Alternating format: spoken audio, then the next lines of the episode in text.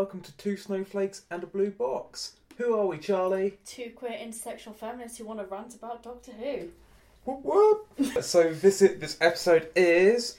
The Ghost Monument. It is indeed. Yeah. What did you think of this one? Pretty insignificant.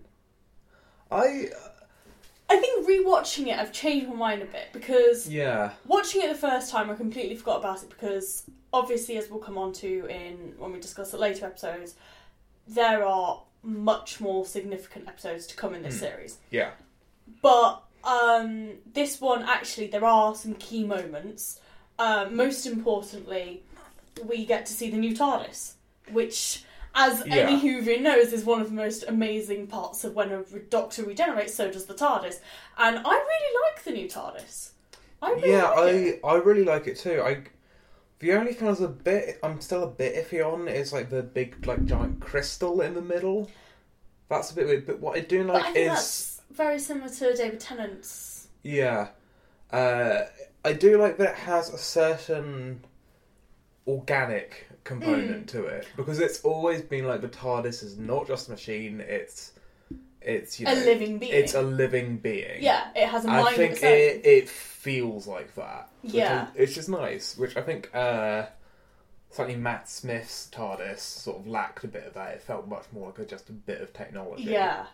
I also like that um, this TARDIS, I don't know if you caught it, it was a very split second moment, but um, the Doctor flicked some levers and a custard cream appeared.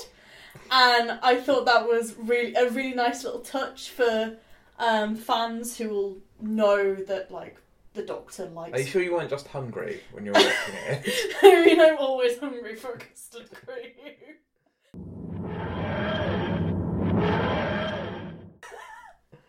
Um, yeah, let's talk about the characters a bit. So, I mean, one thing I found quite jarring was the Doctor basically almost killed the killed them all, and then we were just like, nah, just mistakes happen. Like, I think no, that's a little bit. That requires a bit more conversation, to be honest. like, oh yeah, so I dumped. You know, you three in the middle of space with no. Or, Accidentally. It's a trope in Doctor Who that everything looks dismal and like it's gonna fail, Mm.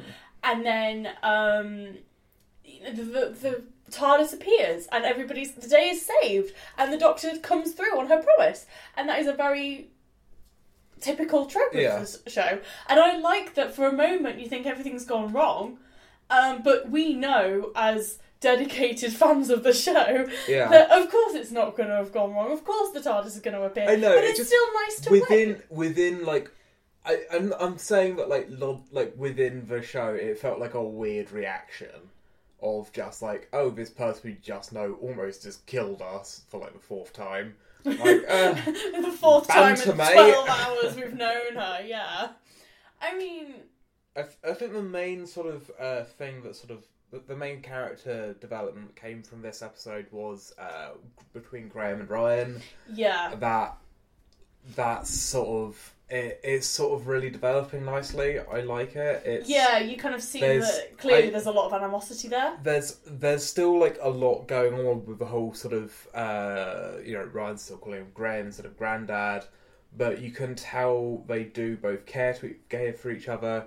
and they are sort of slowly moving like getting closer together, which I re- I really like. Like, I'm glad they didn't try and resolve this in one episode. Yeah, it is something that is Yeah. t- dragged out through the episodes, which is what happens when like families form like this. You- And similarly, uh, with they're still both grieving Grace, obviously, um, and again, I think it's. I mean, as I covered in the first episode of this, I I really don't like what they did with Grace at all. But uh, but again, it's sort of at least they're it's sort of like shown as an ongoing process. They're Mm. both very much. They're both sort of trying to deal with it. Uh, yeah, it's not like oh she died. Oh, That was last like, episode, I had, we're a, over it I had a cry and now I'm fine. Yeah, Uh, grief it's- is a it's slow, good long they, process. Yeah, it's good they're sort of showing that a bit. Um, Yaz, I still like Yaz's character, but like, like I said, obviously, as we said in the first episode, we've seen you know a lot more episodes than Yeah. you know we've talked about. We're trying to like not let the future episodes affect what we think of these episodes. Um, Yaz is a character I like. I really like her. We've not seen a lot of her yet. Yeah, The focus so far has been very much on Ryan and Graham and the new Doctor, which Yeah. is fair. Like, there's a lot of characters to develop, a lot to set up, but I think we've still got we've, there's still more to see from Grace. yeah, from Yaz. Yaz, even there's not more to see from Grace. Because they killed her off too soon. It's okay, Chris. It's okay.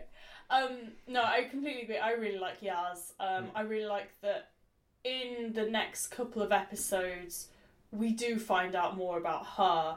Um, and obviously, we'll talk about that when the time comes. Yeah. Um, at the moment, we don't know much about her, but I do think um, she's so far she's not done anything in this episode particularly significant, but she's still a valuable cast um, a character rather. Hmm.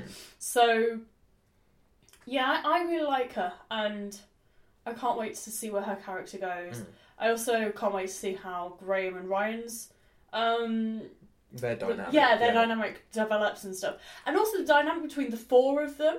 Uh, so I quite liked the one-off characters. There was Angstrom and Epzo, and then Ilin.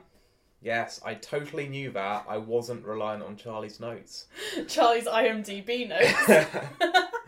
uh, yeah, I quite like the dynamic between them. Uh, yeah, I I thought they were quite fun, and like Yeah. we, got, we saw like a little bit of Angstrom's the grumpy guy, right? No, that's Epzo. Epzo's Epzo's the grumpy, grumpy guy. the grumpy guy. Okay, and uh, yeah, you saw a bit of character development with him, which I like. Yeah, I I like that. Um, Mm.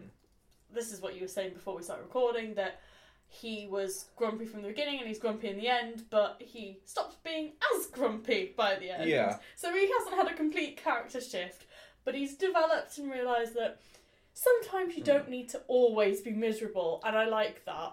Um, I like that um, Yaz and the Doctor and Ang- Angstrom, they all, the three of them, they have that quite heartwarming moment where they discuss the importance of family. Yeah, Um, I I think that's kind of one of the key conflicts um, that comes out in this is, I mean, obviously, I really like dystopias, hmm, uh, and this is very much a dystopian setting. There's obvious, obviously massive wealth inequality. There's war and genocides going on, and uh, that I think that makes for a really interesting setting. yeah, Um, but uh, Angstrom and Epzo, uh, ha- very much sort of embody like different responses to that. Mm. So Angstrom is her strength and her bond is with her community. She's doing Yeah. this to save the ones she loves, whereas Angstrom is Epzo. Ebso. Oh my god, Ebso. Just use normal names for fuck's sake. No, they're And aliens. use they're, meant to- use the names more than once in an episode. they are aliens. they're meant to have strange names. But Ebso very much. Eb, yeah, Epzo. I swear you said Ebso earlier. right, look, there it is, written down. E P Z O. I don't even know how to pronounce that. Okay, e- Epzo. So the Grumpy Man. uh, The grumpy man. I refuse to call him other than the Grumpy Man from now on. Um, uh, so the Grumpy Man is very like very much embodies like this ideal of rugged individualism. Yeah. It's it's a strong, burly, definitely man. Yes. Who is self sufficient, doesn't need anyone else, and this is like a really popular myth, like in you know. Dystopia. Well, I was going to say in Western society. um, this is this is like you know, this this is you know the lone gunman myth, like the the idea of the Wild West is very much Yeah. built around this rugged individualism.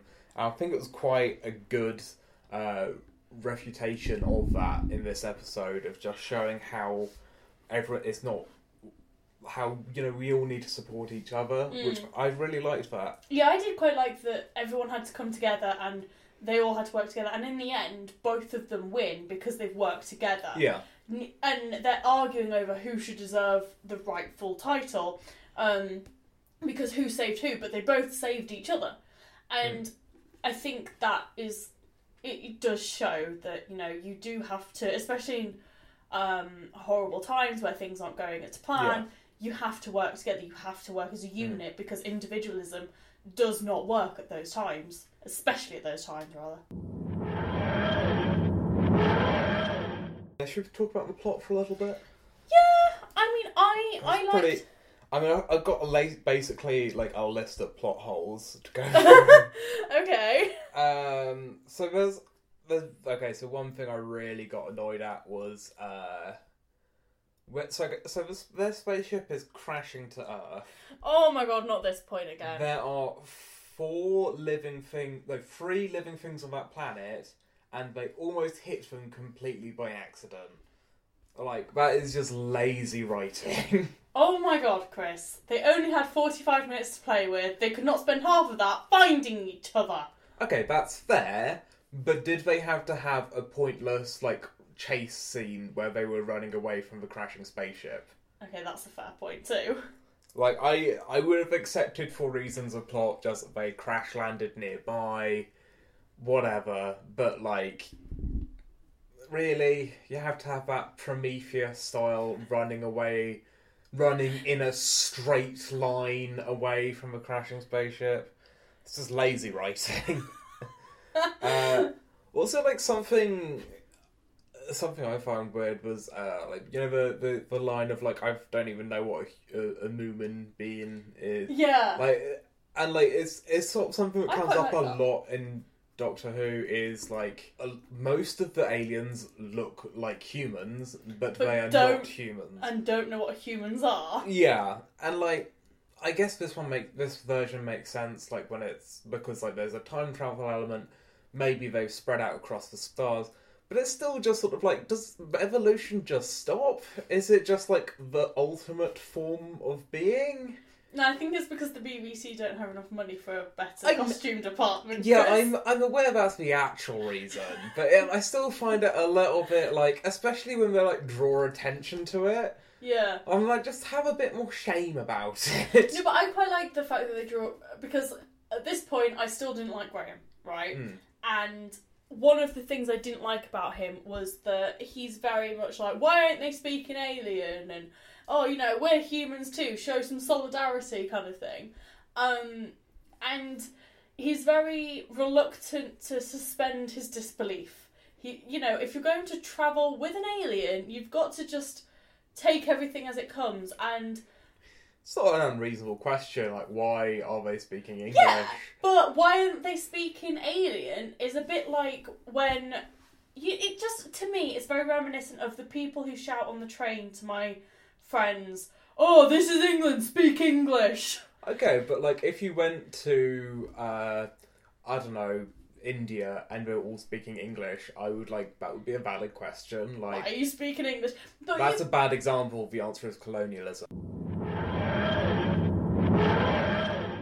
Yeah, overall, I found it quite an enjoyable et- episode. Yeah, I like quite like the, it. the the remnants for like scraps of cloth finishing Mm. people off. They were fucking creepy. I know. Oh, that was something else I meant to mention. That um, so the plot as itself, it's quite an easy standalone.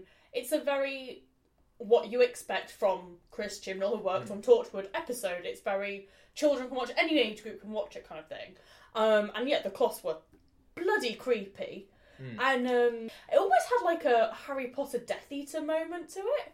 The Mm. way that they stood up and they spoke, and the thing that I was going to point out is that when they spoke, they told the doctor about the timeless child, and oh, she doesn't know. Mm. So I think that's hints at like a later storyline that's going to come I across. would. I thought that was a reference to uh, Clara, because when we last left Clara, she'd been taken out of time Yeah, and was roving, roaming the universe as some sort of. I don't even know, like I, something that is essentially not alive but can interact with time. Uh, I don't know because her storyline has so many plot holes and is so complicated. Let's not even Yeah, go into that. Can we that's true. save that for if we do go back and then we can rewatch all of Clara and just complain at how she's a flawed, flawed character and they yeah, let's not get into that here. yeah But um But they, they said I- she doesn't think- know. I think what they did do quite nicely was like I I definitely want to see more of the Stenza because like yeah they've set them up because like it very much like seemed like just the villain of a week last week and like to be honest like, I even I didn't really link the the two together because it's like one line of dialogue but like I really hope that that's them dropping hints of Mm. like a broader series arc because I I don't know they they've put in a bit of world building and it's it would be against you know what we know of the Doctor if they were just like oh so this entire galaxy is you know racked by genocide or whatever By the Stenza, who did try and Eh. commit genocide on the planet Earth. whatever They're yeah. So, I I think it'll be interesting to see. I'm I'm quite interested about the Stenza. Um, but let's see how much money the BBC have for the costumes to see if they can keep the Stenza. true Sorry, BBC. We all know that the Tory government hates you we as well. we love you really We love the BBC. Uh, what did you think of the episode as a whole what, give it a number out of 10 This again. Yes. Um. I'm trying to build some consistency damn it Uh, so I quite like this episode. I give it a six out of ten, maybe. What did, what did you think? I really liked it. I like that there was reference, possible reference to Clara, possible reference to who knows what the timeless child was a reference to. It could be Clara. Might be something from the Time War. I don't know. There's a lot of weird canon around the Time War, which like is really cool, but like really weird and confusing We'll have to revisit it at some point. Yeah, Um, and I liked that we got to see the new TARDIS. I really like that, and I liked the message of peace, no guns, um, and that you know when times are difficult, you need to come together. And I, I like that. I did find it quite funny where like Ryan just running. Like, yes, Call, Call of Duty trained this, me for me for this, and it doesn't work, which and is an accurate representation of people who get their military tactics from Call of Duty. I did love that moment. I loved it so much. Come at me, Game of Thrones. I give it a seven. Give it a seven. I'm giving it a You said six earlier. six. Yeah, and but not not because it was a bad episode, but just not a huge amount happened. It was It's not. it was a solid. I think actually, I think maybe a seven. A seven might be fair. So we're going for a seven together. That's good. Yeah. Yeah. So I've been Chris, And I've been Charlie. and this has been two snowflakes in a blue box. Catch us next week.